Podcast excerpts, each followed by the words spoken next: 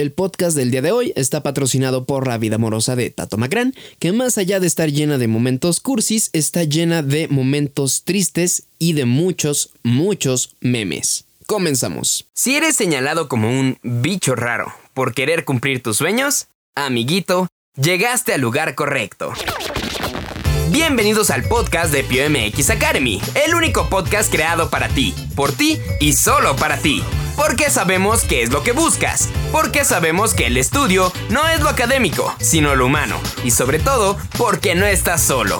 ¡Comenzamos!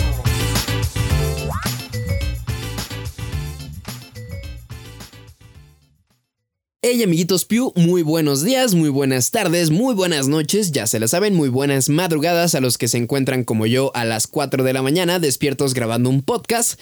No es cierto, la verdad es que son las 8 de la noche y estoy aquí en la cabina de PUMX Academy. Bienvenidos, yo soy Tato Magran.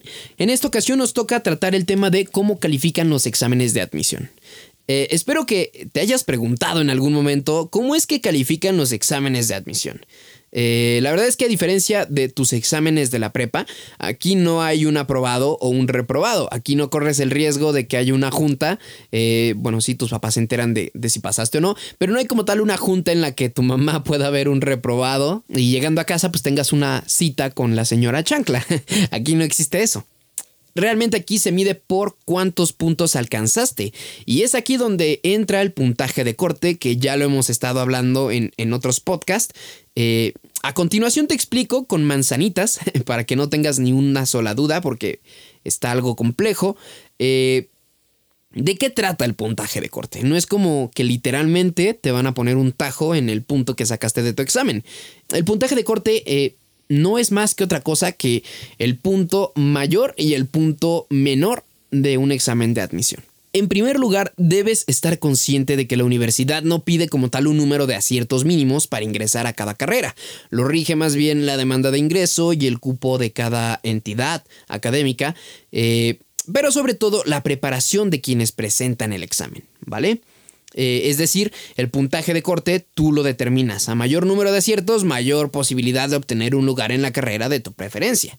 Eh, realmente esto es muy importante y es esencial para que tú comprendas el por qué quedaste o no quedaste en la universidad eh, y en la carrera de tus sueños. pongamos de ejemplo, en la carrera de medicina solo hay 183 lugares. Eh, si fulanito, yo que sé, Salomón, el profe Salomón sacó 119 puntos, eh, fue el puntaje más alto, como siempre, pues ya sabemos que él es el rey de las 5.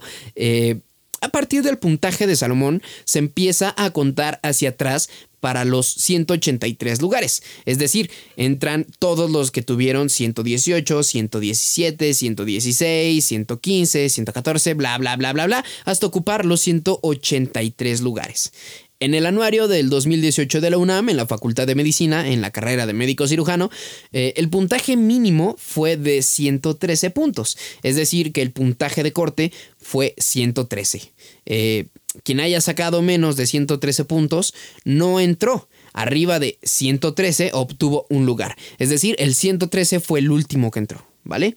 Eh, fue el que marcó su puntaje mínimo. Eh, quiere decir que a lo mejor, como en el ejemplo de Salomón, eh, el mayor fue 119 y solo habían, pues yo qué sé, unos 15 lugares. Y esos 15 lugares ya se fueron llenando, ¿no? Este, en este caso, pues le tocó que fuera el 113.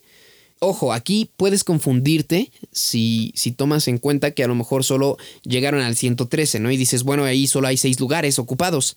No es así. Puede que, pues, yo qué sé, de, de los miles que presentan, 50 eh, personas hayan sacado el puntaje de corte, que fueron 119 puntos, otros 25 los 118 puntos y otros tantos eh, sacaron 117 y así hasta llegar a completar los 183. No es necesario que solo se ocupen estos lugares, sino que simplemente eh, hubieron más personas sacando 118, 117, 116, 115, 114, 113, hasta llegar a ese que fue el puntaje de corte mínimo. Pongamos otro ejemplo.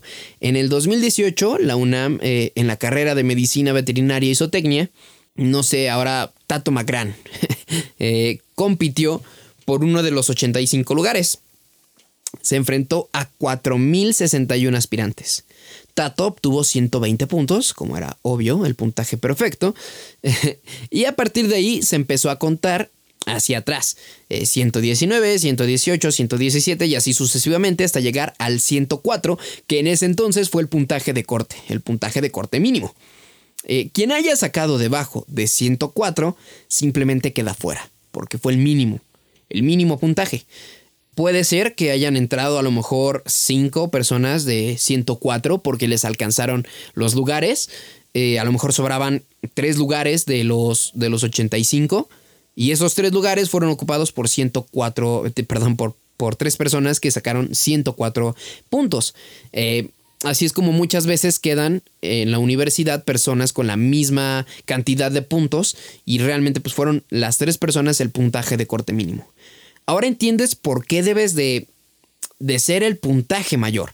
Eh, esto sucede en todas las universidades, no solamente en la UNAM, como te comentaba. Esto es muy importante para ti para que así sepas eh, cómo califican en todas las demás universidades. Mm, quizá exista alguna en la que se maneje algún otro tipo de, eh, de forma de calificar, pero esto normalmente es lo más usual. Eh, puede que en alguna le den un pequeño porcentaje a tu promedio de la, de la preparatoria o que hayas sacado en el propedéutico de esa universidad, como te comentaba también en el otro propedéutico sobre los mitos, que puede llegarle a dar un porcentaje pequeño del, del propedéutico al final de tu examen. Mm, pero siempre, siempre, siempre, siempre al final se rige por el puntaje más alto, por el puntaje de corte. Eh, la gran diferencia de los que obtuvieron eh, un puntaje perfecto a los que se quedaron a un punto, como en el último eh, ejemplo, que hayan sacado 103 y que ya no entraron, es que los que sí se sacaron una puntuación perfecta estudiaron mínimo de 3 a 4 meses con anticipación. Eh, recordemos que es recomendable incluso prepararte de uno a dos años antes para que ya vayas muy listo, muy entrenado, vaya muy preparado para enfrentar el examen de admisión. Y bueno, pues ellos olvidaron las distracciones y se dedicaron al 100% a su estudio. Por eso es que sacaron un puntaje perfecto, como yo, Tato Macran, que en el último ejemplo fui quien tomó el papel del puntaje de 120. y bueno, eh, esa es la gran diferencia entre los que quedan y los que no quedan, que se preparan con tiempo y que se están dispuestos a pagar el precio de quedar en la universidad de tus sueños, que a veces son sacrificios que no nos gusta hacer. Eh, recordemos que hay una serie llamada Full Metal Alchemist, específicamente la, la versión de Brotherhood, que nos dice que siempre para obtener algo grande debemos sacrificar o perder algo del mismo tamaño o que consideremos de misma importancia. Se le llama intercambio equivalente, ¿vale? Por ejemplo, si yo considero igual de importante estar en YouTube, el estar con mi novia, eh, yo que sé, el estar en Facebook, el estar viendo videos de mi youtuber favorito, si para mí eso es muy importante, igual de importante que mi examen de admisión, pues entonces eso es lo que debo sacrificar para dedicarle al 100% y quedar en mi examen. Tenemos que estar dispuestos a pagar el precio, tenemos que estar dispuestos a enfrentarnos a lo que venga si nuestro sueño, siempre y cuando nuestro sueño sea quedarnos en esa carrera dentro de esa universidad. ¿Ok? Así que no te quedes fuera. Sé como Tato McGran y como el profesor Salomón.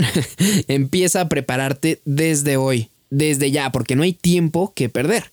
Recuerda cuántos son los que aspiran, así que está en ti, está en tu decisión, está en lo que quieras sacrificar, ¿vale? Este fue el podcast de cómo califican los exámenes de admisión. Y esto es todo por el día de hoy, amiguito. Espero que todo te sea de utilidad y podamos ayudarte con lo que sea. No me voy sin antes recordarte que hoy estás a un paso menos de convertirte en el hero de tu vida. ¡Hasta la próxima!